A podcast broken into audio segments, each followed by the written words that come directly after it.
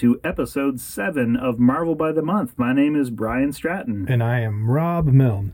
And this week we're going to be talking about the Marvel comics that came out in September 1962 with a newsstand date of July 1962. And what are those comics, Rob? We have Fantastic Four number six. We have Incredible Hulk number three. Journey into Mystery number 84.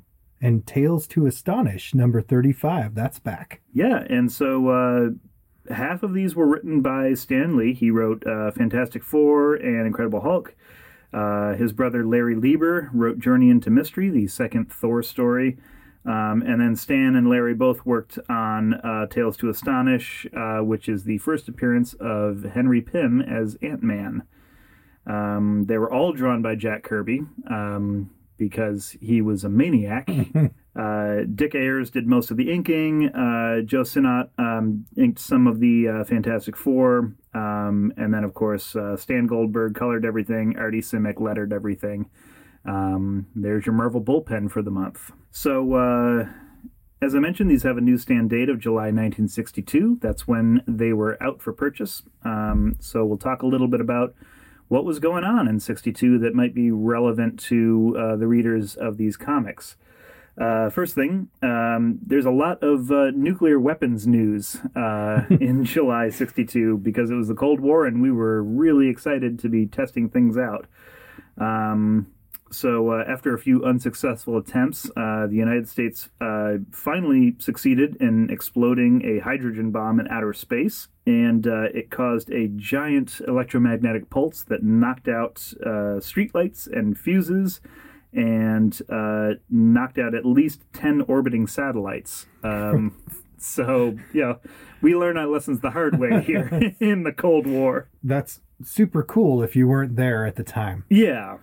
Um, and then uh, once again, uh, I think we mentioned this last month, uh, but there was another uh, test of a Thor missile, and uh, that didn't work out either. Um, it wound up blowing up on the launch pad. Um, so, you know, science is messy. Uh, in other sort of space and radiation news, NASA put a bunch of animals up in orbit in a space capsule. Um, and they were seeing uh, whether astronauts could safely endure prolonged exposure to cosmic rays.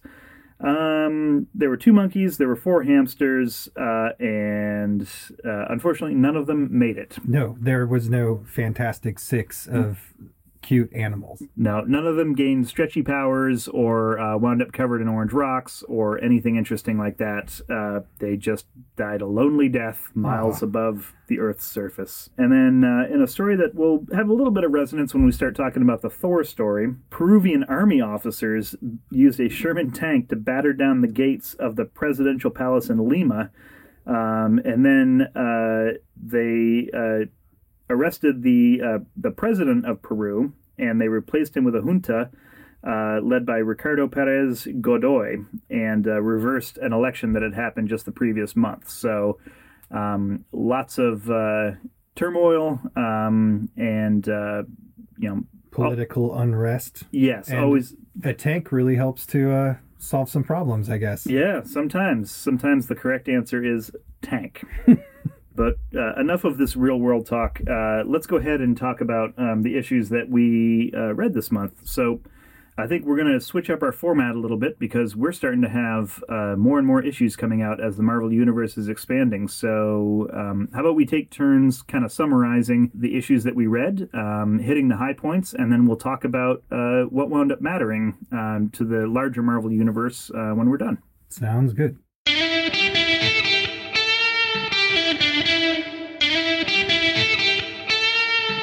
So we will jump into Fantastic Four number six first. This is a great story. Uh, it's got a wonderful cover uh, where uh, it's obvious that the Fantastic Four are going to be uh, going against not just Doctor Doom, not just the Submariner, but the team of Doctor Doom and Submariner, uh, two villainous villains who had been introduced in previous issues uh, and are now together for the very first time.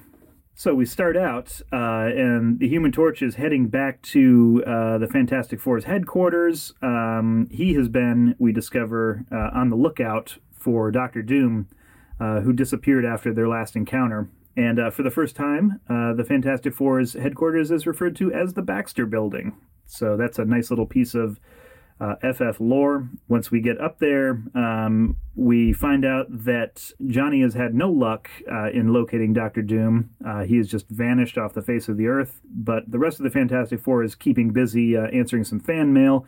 Uh, Reed Richards winds up stretching out the window of the top floors of the Baxter building into a hospital where a kid is uh, has been writing letters to him. Winds up having a, a chat with him uh, in midair. Uh, ben Grimm gets a taunting letter from the Yancey Street Gang, um, which again is another piece of uh, Fantastic Four lore uh, that will come up time and time again. Um, and uh, he replies by taking a giant hunk of steel and twisting it into uh, a rolled up state uh, and sending it back by way of response. A steel burrito. And then we see, uh, we cut to Namor, the submariner, frolicking with some dolphins, and his playtime is interrupted by the one and only Doctor Doom, Boom. uh, who is makes a big push to recruit Namor uh, into his plans to defeat the Fantastic Four once and for all. So they head down to Namor's undersea lair. Uh, which has some really awesome uh, Jacques Cousteau stuff going on It is trippy. it's amazing. Like uh, it, it's again, we're starting to see hints of cosmic Jack Kirby, which is the best Jack Kirby. Um, and uh, we also uh, get some uh, indication that uh, Namor's got a little crush on Sue Storm. He's got a framed photo of her uh, in his hideout. Um, and uh, initially, Namor is reluctant to go after the Fantastic Four because uh, he doesn't want uh, anything bad to happen to Sue. Um, but Doom works on him and works on him. Um, he's not just a, a master of the mystic arts. He's not just a technological genius, but uh, he's also got some pretty good psychology chops. Um, and uh, he convinces Namor to help him defeat the Fantastic Four. Uh, and Namor says he'll do it as long as uh, the Invisible Girl is not uh, harmed. So uh, Doom goes along with that, shows off uh, his latest technological invention, which is this incredibly powerful magnetic grappler thing um, that raises a giant stone head from the surface of the sea. And uh, Namor's convinced he will take it. He'll smuggle it into the Fantastic Four's headquarters, uh, and he will team up with Doom to crush them. Uh, back at the FF's headquarters, uh, we find out that uh, Namor's crush on Sue uh, is a little bit mutual. She's also been uh, hiding a picture of him, um, which her brother finds and burns up uh, because little brothers are like that sometimes. This leads to a predictable tussle, which is interrupted by the appearance of the Submariner, uh, who shows up and tries to convince them that he's there to be a friend. Uh, but that doesn't last very long. Ben's not having it. No, of course, and and uh, of course, what is the predictable response when Ben starts having a tantrum? He gets reed tangled. He gets Reed rubber bands him up. They can't figure out what Namor is up to, but they know he's up to something.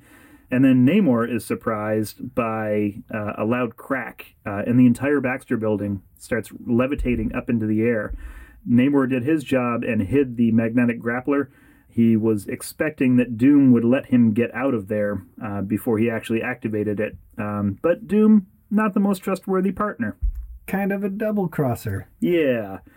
So the Baxter building is rising into space. The FF tries and fails to uh, catch Doctor Doom's uh, spacecraft, which is flying ahead of them, swinging the Baxter building on a collision path with the sun. And who should step up and save the day but Namor? He dives into a water tank inside the Baxter building. He leaps out of a window and leapfrogs across an asteroid field to land on Doctor Doom's ship. He disables it with his electric eel powers, which is a new thing for Namor, uh, which I don't believe sticks around very long. Um, winds up kicking Doctor Doom out of his own craft. Uh, Doom winds up drifting off into space on an asteroid, so that's probably the last we'll see of him Certainly. almost certainly. And uh, the FF winds up back home, safe and sound. The Baxter building is placed back exactly where it was uh, abducted from. Uh, and Namor makes good his escape. And he says, perhaps someday when he's no longer haunted by bitter memories of his lost people, he may return. but until then, this is where he belongs in the sea, which is his home. That's Fantastic Four, number six. which is is great. That that doubles the stakes. Yes. Takes two huge villains and just puts them together, and you know a whole building in space. That's that's a pretty big issue. It's pretty awesome. Well, let me pick up the Incredible Hulk number three, All right. which is maybe not as incredible as the Fantastic Four, but it has some it has some nice moments. Okay. so let's, let's jump in. let's jump in. So we we start where we had left. We have the Hulk in his under lake in a desert. I was gonna say undersea, but I think it's an under lake uh, containment vessel that Bruce Banner had put together, and and Rick's hanging out, making sure he can't escape and doesn't break through, and he's you know wailing on this thing, uh, but he is it's been Hulk proofed. So basically, he sits in there. Rick's waiting for daylight to come to finally you know let let Bruce out but the army finds Rick they want they know he he's you know in cahoots with the Hulk and they're trying to get the Hulk to come join them they want to contain him is what they're what they're telling Rick what they really do is launch the Hulk into space Oh, man. and they're not launching him into space for anything other than to get him the heck off the planet. so uh, that that doesn't uh, necessarily go as well as you would think. But what happens when when Hulk is in space is he gets hit by some cosmic rays or, or some space radiation. We don't know exactly what happens to him immediately, but we come to realize that he gets some different powers. He also ends up connecting with Rick as Rick is on a board trying to speak to him and gets uh, electrically charged in some weird cosmic way. So now Rick has some connection to the Hulk. It turns out that Rick can control the Hulk, which is cool. Also, big note the Hulk is in the daylight. So no longer is he turning into Bruce during the day. He's just Hulk whenever so far. So as as uh, as Rick realizes his control of the Hulk, he, he does some fun like piggyback rides on the Hulk, and uh, As you do. uh, but he does find that if he falls asleep, he loses control. So and when he loses control, Hulk does whatever Hulk wants, which is bash a bunch of things with a giant telephone pole. So, Sure. Why not? uh, so then he, uh, Rick, you know, starts to learn that control, and that's the first of three parts to this issue. So the second part is just revisiting our our old or, origin story. So we have what we've seen before, some slightly different uh, imagery. I love that every time there is a origin revisit, Kirby redraws stuff. Yes. So uh, it's all slightly different, but we go through the same. Uh, he's gamma irradiated. There's some. They figure it out. He turns into the Hulk. That Hulk even appears kind of gray when we start to reintroduce him in this origin, and then back to locking him up. That's it. Section two. All right. Part three is where it starts to get interesting. This is where the mighty Hulk meets the Ringmaster. And the Ringmaster, although a pretty gaudy and campy 60s villain with a, an entire freak show array and cir- of circus performers, he is a lasting part of the universe. Yeah. we are introduced to the ringmaster indirectly then we go we dive into the story we find out there are these whole towns getting robbed. Like everything. Like houses vaults. They they realize that the people are under some kind of mind control eventually they piece it together that it so happens they find these circus posters wherever this is occurring and there's some great circus art in this too Yes. obviously there's something to do with this circus, but what has all this to do with the Hulk? is one panel because it goes on for a little while before the Hulk is back in. There's the a lot of circus in Yeah. this episode. Yeah. We we it turns out that Rick is he's having a really hard time because he's afraid if he falls asleep. We haven't seen Bruce at all. It's just Hulk, so he's going to lose control of the Hulk if he falls asleep. So he's losing his mind. He goes to hang out with his aunt, who happens to be in a town where a circus is coming in. You See this connection? Uh, this is where we see the ringmaster's power. He hypnotizes the whole audience, and uh, including Rick. what happens though when Rick loses his mind? Hulk gets his whatever is his mind, his pebble of a smashing mind. So Hulk goes crazy, but Rick, before he totally lo- loses control, calls in the Hulk. So the Hulk comes to save him and gets almost attacked by a human cannonball with a hammer, which is so awesome. Yeah. And, uh, but Hulk uh, knocks him into the sky with a punch. So there's there's a few more incidents, but it seems like the ringmaster's dealt with some pretty strong folk in his time. He takes a fire hose to the Hulk, and then they chain him up. So now they've got the Hulk contained and Rick under their control. They decide they're going to, of course, showcase the Hulk in, as as a freak to bring in some more crowd to hypnotize. Uh, that lasts very short amount of time. Yeah, like uh, four panels. yes. And then the the the Hulk breaks free uh, as the the detectives catch up. Rick shakes off his hypnotism, and the Hulk now is under his control again, breaking free. And he does some really sweet circus stuff. Like, I mean, says he pushes an elephant. I think he kind of punches an elephant. um, I, not not that I condone that at all. I, I'm still sad about NASA's radiation animals, uh, but still cool. Hulk is able to stop the ringmaster from escaping. They capture him, but then the army shows up. So now they're ready to take the Hulk into custody. But Rick does a, his amazing piggyback ride again and gets the Hulk to leap into the air. And this is one of the first times we see they they coin it as flying yes. uh, this is really Hulk's enormous miles long leaps that we start that start to become how we know the Hulk can travel great distances very quickly. Right, exactly. Yeah, the I mean, it's explicitly stated as flying, um, and it looks like because he's like curving in midair. Right, Um, hands out, you know. yeah, but they abandoned that pretty quick. um, and there we go. There's That's uh, it. That's Hulk number three. Incredible Hulk number three.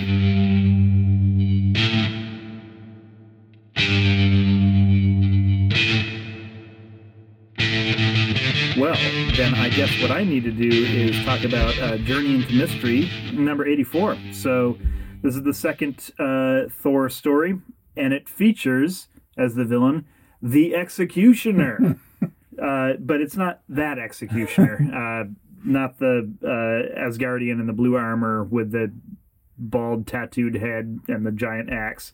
But obviously, the seed was planted. Stan recycled everything at one point or another, uh, including things that his brother came up with. So, the splash page uh, shows Thor facing down a modern military army. Um, and he says that uh, only he and his hammer stand between the executioner's legions and disaster. So let's see uh, how this all plays out. So we get a quick recap of uh, Thor's origin.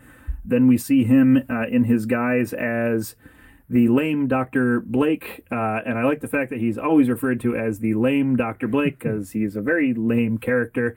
Uh, he's got an unrequited crush on his nurse, uh, who she's referred to um in here as Jane Nelson, but we wind up knowing her as Jane Foster uh, later on, and she becomes uh, Blake's uh, love interest. Turns out she's got a crush on him too, but you know, in true comic booky fashion, neither one of them actually speaks up about it. So, um, you know, this will play out over the course of oh several hundred issues. Classic. Yep.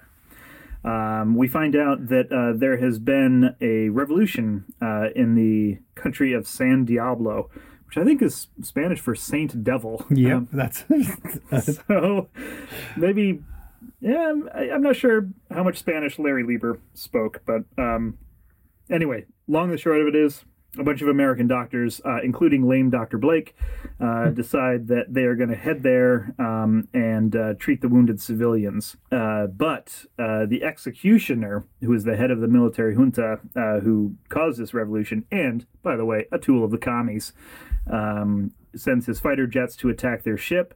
Blake changes into Thor, um, launches himself into the air, smashes up some commie jets, um, and then uh, turns back into Blake, who is uh, bobbing in the ocean. because he's the lame Dr. Blake. Uh, Hashtag lame Dr. Blake. hashtag. I think we're going to start saying hashtag things now. We have to. I think we do. so uh, we see uh, in San Diablo, uh, the executioner is very upset that four of his jet fighters couldn't even sink one unarmed ship. Um, so he has the uh, commander of the pilots uh, put up against a wall and shot, which tells you that A, the executioner earned his name, he didn't just get it, and uh, B, he's not messing around. So when the doctors uh, arrive uh, in San Diablo, um, they're immediately greeted by these uh, commie revolutionaries. Again, lame Dr. Blake turns into Thor. Or no, I'm sorry, he doesn't turn into Thor. He causes a thunderstorm, whips up such uh, uh, rain and uh, hurricane force winds that uh, it mitigates the attack. Uh, then he turns into Thor, grabs a tree, uh, flips over a tank. Um, Awesome. yeah, really cool. But the soldiers uh, wind up taking his lovely Jane hostage. Thor has no choice but to walk away because he doesn't want her to be hurt. So he, they are captured. Um, they are led to the executioner's palace. The executioner takes Don Blake's walking stick away from him, um, which of course means he can't turn into Thor at this point. But Blake just gets it back in about four panels, um, taps it on the ground, uh, turning into Thor, despite the fact that he's tried very hard to hide his secret identity uh, up until this point. Uh, but he just changes in front of everyone who, and apparently they just didn't notice it. It's a it's a blinding lightning bolt. That's Sure. how we solved that. Exactly, Yeah. right. Thor uh, unloads on the uh, military. Uh, he causes a volcanic eruption on a nearby mountain, um, and it sends the soldiers fleeing.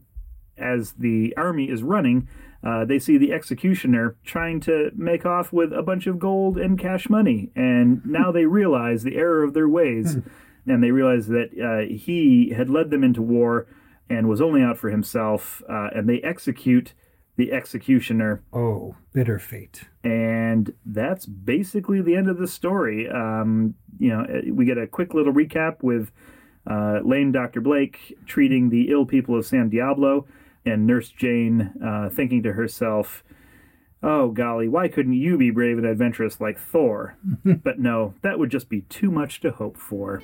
The end.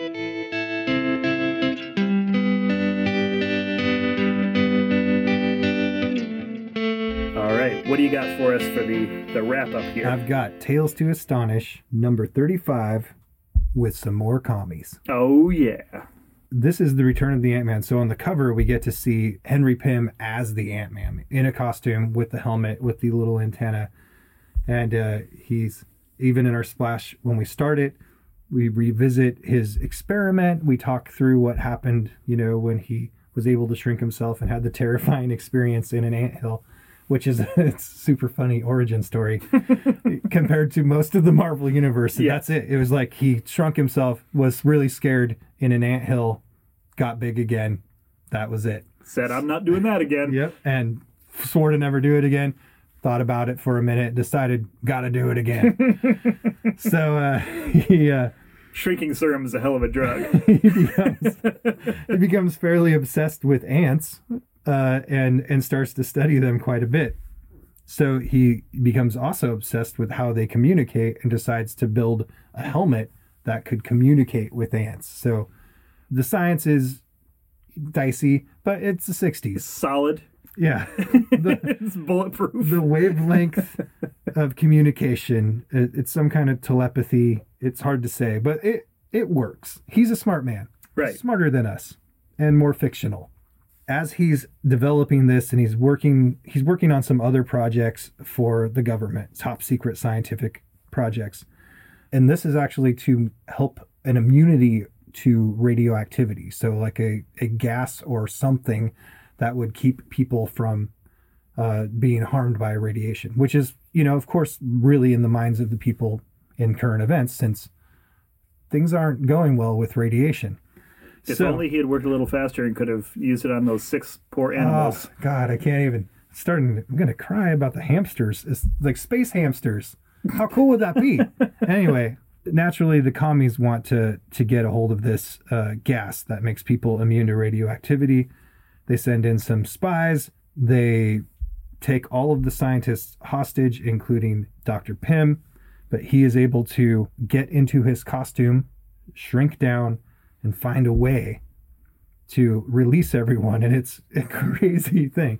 He uh, hooks a rubber band to an ashtray and shoots himself to a window. Uh, and we find out a few things about his powers. Uh, one is that, again, he can communicate to ants. That takes a little trial and error, but he works it out, and the transmitter works, and we get it. We get a full like diagram of how his helmet works with a transmitter, a decoder, so he can understand them, a receiver to, to receive what they're thinking. And then he finds out it diminishes his size, but not his strength. He has the strength of a full-grown man. So that is where we we start to see some of the uh, the powers that continue with the character.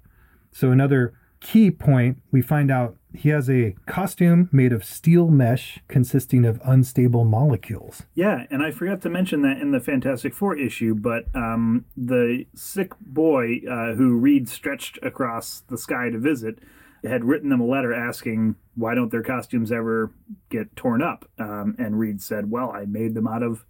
Uh, fabric that was infused with unstable molecules, and this must have been a brainstorm that Stan had because that's now the explanation for why superhero costumes always look great in the Marvel universe. Yeah, it, it, to this day, problem solved. So, in addition to the uh, the actual threat of these spies, we have a brief aside where Ant Man fights a beetle, which he, apparently he can't talk to, and he tricks it into falling into a hole he's quickly dug with his full man strength. And, of, course, of course, he can't talk to the beetle. It's a it's a totally different species. Don't be bug racist. sorry, I'm sorry. I am insensitive. That is one of my faults. uh, so Ant Man also rides some ants. That's the thing he does, and he he's able to control enough ants to help as a distraction. He and bite a bunch of or bite some of the villains so they drop their weapons. Um, then he has some honey ants gum up some guns that, that are dropped so that the guns don't work anymore as he is untying the, the remaining scientists who then uh, decide they're going to jump the commies. After that, he's able to sneak out on an ant, bring himself back up to normal size, and reappear again, all tied up in about 10 pages. Very efficient. Did we ever get a definitive answer to whether or not ants actually have a bunch of honey lying around? Because I don't know what I don't think is. they do. I'm really pretty sure that's not an ant thing. I, I, honey ants may be a thing. I don't know that they just can rapidly put a bunch of honey into a gun somehow. Yeah, And I'm not even sure about that. The the science is not always the first thing. right. But you know, Marvel Universe does have differences from our own, so you know maybe there is such a thing called honey ants in the Marvel Universe. True. So That can rapidly produce honey. there you go.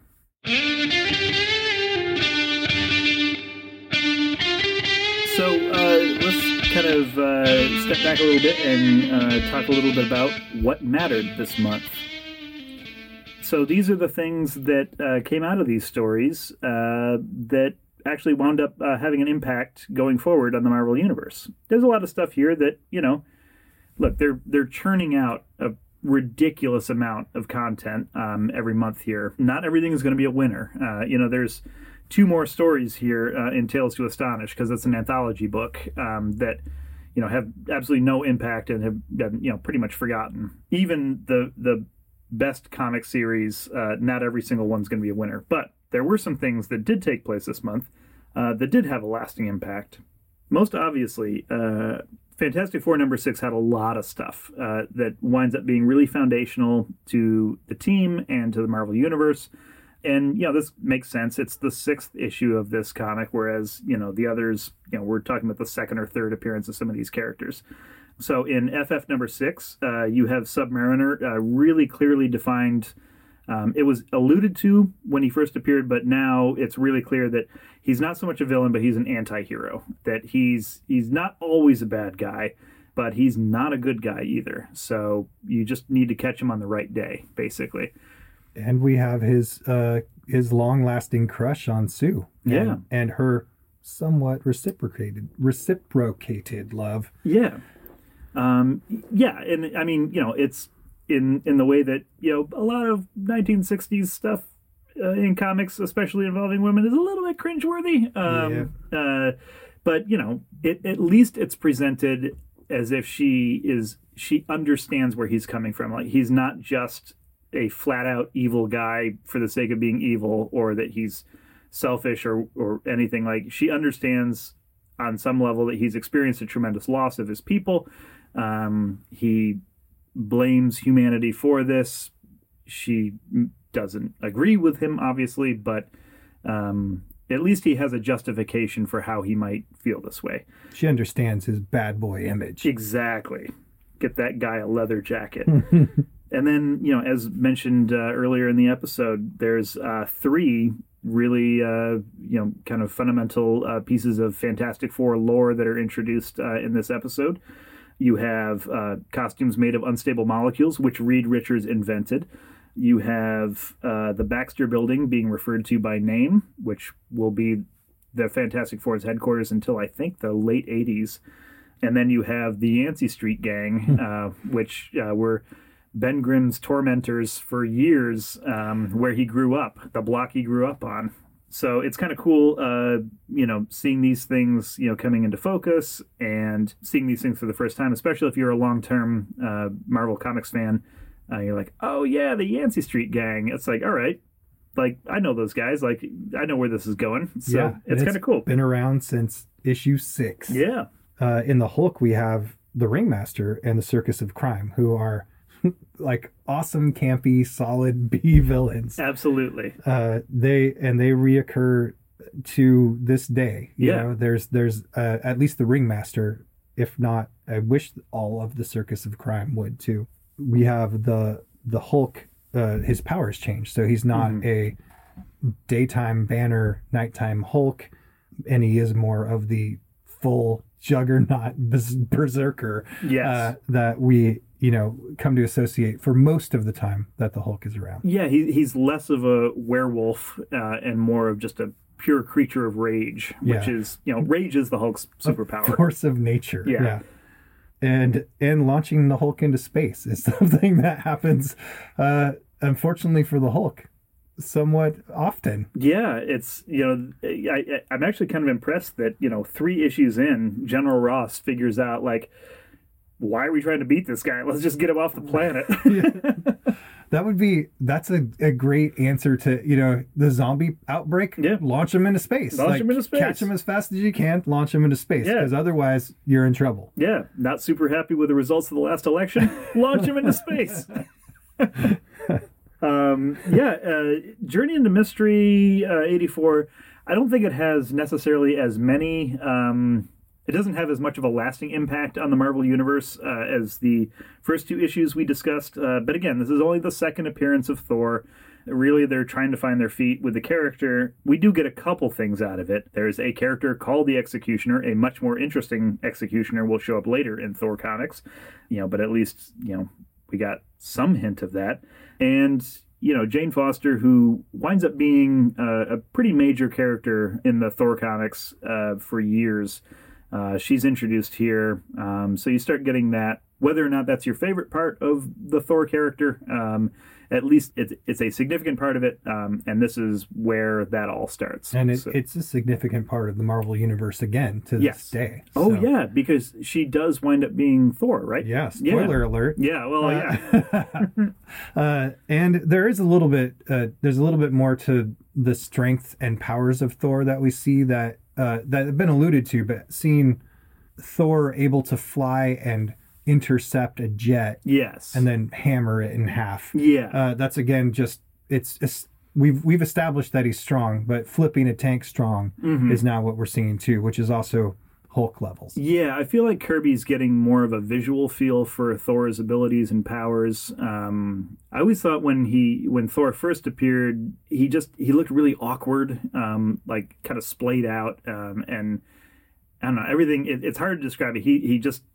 he just didn't. He was always crouching weird. Yeah, yeah. But uh, with this, you, right, you yeah. do you do see this like you know I'm gonna wing my hammer and I'm gonna you know cause a tornado and I'm gonna you know like create a storm and I'm gonna launch myself into the air and you know that kind of stuff you know, is much more uh, which I think the movies have done a fantastic job of capturing. Oh, yes. Um, but yeah, it's uh, it's cool to see the visual language of Thor coming together, even if you know a lot of the things that wind up making the character really interesting haven't hit yet. Agreed. And then uh, Tales to Astonish, we have we now finally have Henry Pym as the Ant Man instead of as a Twilight Zone character Right. uh, in his first appearance. And then we have Pym communicating with ants, mm-hmm. and we have the uh, you know the shrinking and growing, which we're, we've confirmed is now a power, Yes. not just a scientific anomaly. Mm-hmm. And we have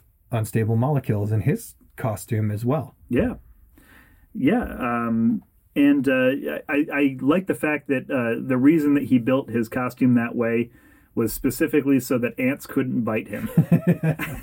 he's, I mean, he's it's so funny. It's like it's like the uh, camp, even campier version of a Batman story. He's, Yes. uh, he's he had a terrifying experience with some ants, and so everything he does is like, I need to talk to them so Yeah. they won't hurt me. But if they do, I need to have steel mesh and unstable molecules so it won't hurt me. yeah, it, it's sort of like the way that my uh, six-year-old kid is fascinated by, but also simultaneously terrified by robot vacuums. so it's like he wants to invent them, he wants to develop them and build them. Uh, also, if he sees one, he will collapse uh, into a panic. that, that is definitely his kryptonite. But yes, Yep. but maybe he will become some kind of robot vacuum superhero or villain. You know, Sure. Yeah. you got to let them go their own way at some point. You do. You, you yeah. You, And six, I mean, come on.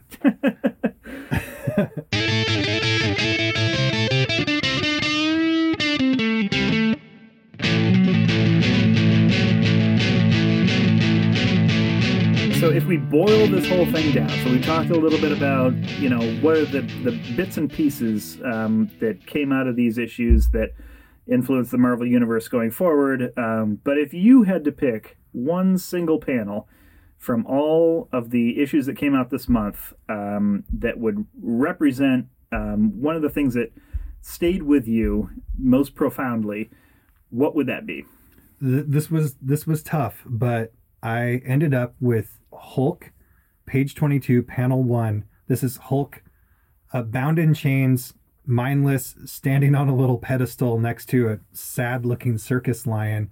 And the thing that struck me so much is uh, any fans of the Goon and Eric Powell, uh, you see this Kirby Hulk, and it looks th- this whole scene, and in fact, a lot of the whole the whole circus is would fit perfectly in the Goon universe. Uh, So you can see this inspiration and how how much Eric Powell has been inspired by Kirby. And sometimes I I didn't see that in Kirby's work, but this one panel just like gives me goosebumps to see. It's like it is a green goon. Uh, it is it, so awesome. Yeah. It's and just the layout of it all and the Hulk just looking slumped and defeated, you know, it's just but also like incredibly dangerous. Like you know that those chains aren't going to stay on him for much longer. And they don't. Yeah. Four panels. It's amazing. Well, um, if I had to pick a panel, um, and I do because that's the premise of our podcast here, I'm going to choose uh, uh, a panel from uh, Journey into Mystery 84. And to be honest, this was my least favorite of the four stories that we read um, this month. Um, I didn't think there was a lot of meat on the bone on the story. This was kind of a, a recurring theme in, in a few of these, but like there was no real enemy. I mean, the enemy was communism. You know, like there's a lot of commies uh, in in this month's of comics. Um, but if I'm going to choose one panel, um, it would be uh, page six, uh, panel three, where uh, Thor is fighting um, the uh, communist fighter jets uh, of the Executioner, where it, it just, uh, I think it sums up this particular point in history in the Marvel Universe where that's what you do with, yeah, you got a superpowered guy, uh, you got a, a, a Norse god of thunder. Yeah, just have him beat up a communist jet, have him smash that in half, and and that's and also, I mean, look, it, not only is it you know kind of like campy and funny to look back on, um, but it's Kirby doing Thor smashing a thing, um, and that's just you know it's it's poetry on the page, and so- it sells it like Yeah. that's the thing is you I mean, as we all know, as being comic book readers, Mm-hmm. you you don't even realize the how far fetched and insane a lot of the things you are seeing. Yeah. How, that you just see it and the way he has illustrated it. Yes. You believe it. You're, You're part of that absolutely right. universe. So Yeah. like that is it. You see a, a flying man, long haired dude hammering a plane in half. Yeah. And it, it looks like, yeah, you sh- like, oh, that's what's happening. That's what that would look like. Yep. Yeah. and so he makes it real. Yep. Yeah. I mean, I feel like every single episode has just been a Kirby love fest, but it's it's, gonna hard keep not happening. to. Yeah. It's, it, I mean, he drew every panel on every page of all four of these comics. You know, in one month, It- it- the guy just, he was a machine. He, he's the king of comics. What can you say? Um, it's fantastic. No pun intended.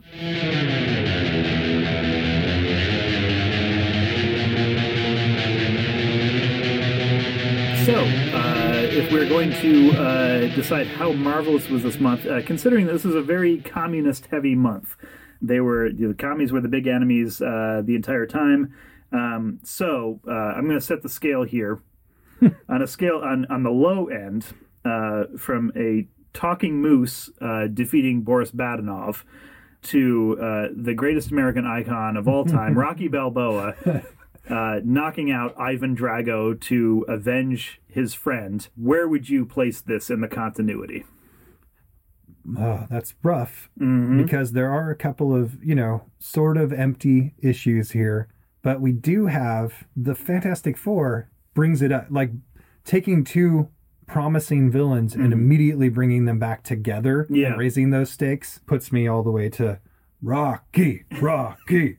Yeah, I mean that's I I I totally get it. I think I don't know that I necessarily am quite that high with it. I'm going to go with like 1980s U.S. hockey team defeating the Russians. You know, just like you're just a, a step or two under uh, Rocky Balboa. But yeah, I mean, you know, l- look, the the Thor issue is pretty forgettable. The Hulk story is the the uh, Ringmaster stuff is great. Um, the stuff up until that is kind of disjointed. Um, you know, it's look. There's definitely there's there's good bits and pieces um, in, in all these issues, but you're absolutely right. Like Fantastic Four number six is a just awesome. Like the Lee Kirby run on Fantastic Four is just th- th- there's there's almost no duds in the entire thing. Um, And and also, you know, Fantastic Four is sort of born fully formed. yeah, Uh, whereas everything else you can see it getting tinkered yeah, as, yeah. as it happens. Well, yeah. So, I mean, I, I think you know a lot of folks have said it's like Fantastic Four is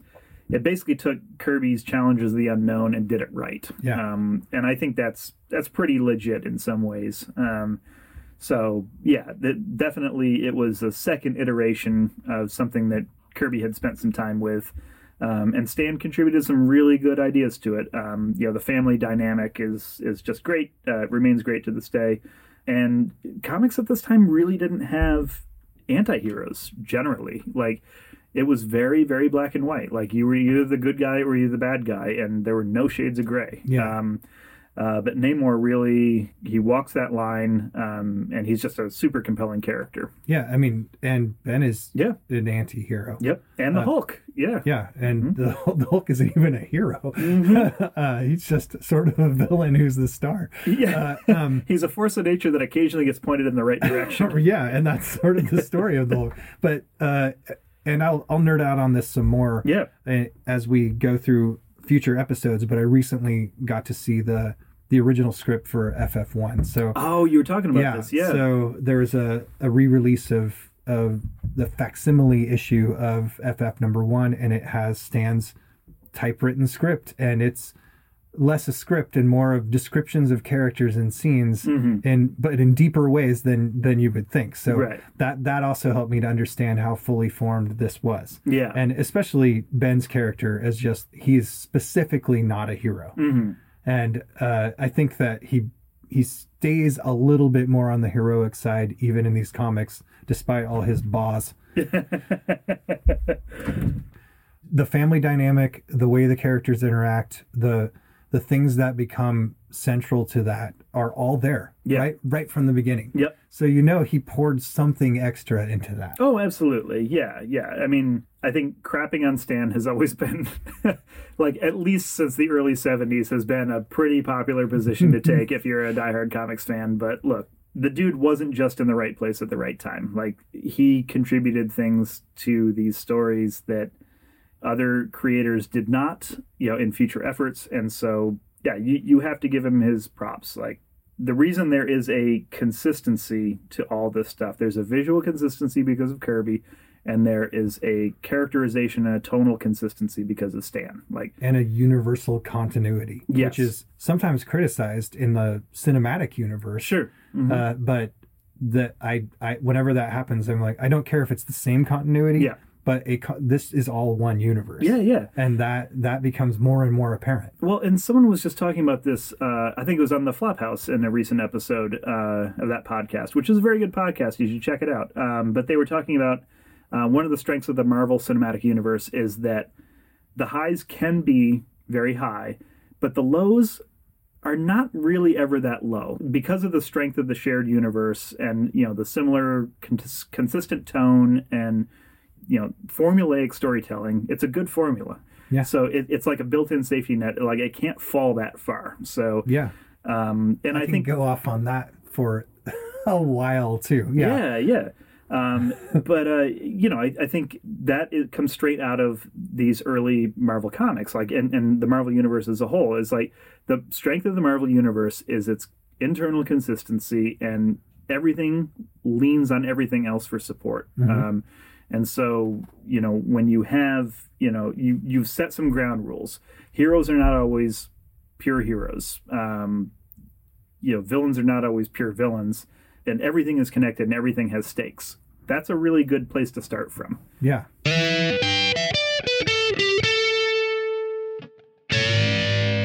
Well, thanks for joining us for yet another episode of Marvel by the Month. I think we're starting to get better at these, uh, which is exciting.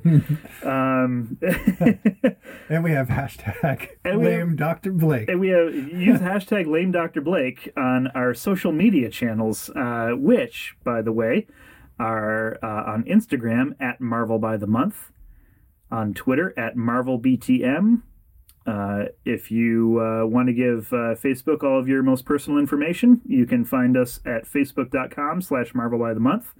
Um, you could also drop us a line, marvelbythemonth at gmail.com, and hit us up on our website, marvelbythemonth.com. And I think that's it. that is it. Alrighty. Big month. All right, cool. Well, uh, I have been very happy to be here with you, and I am Brian Stratton. And I am Rob Milne. And we will see you next week for next month.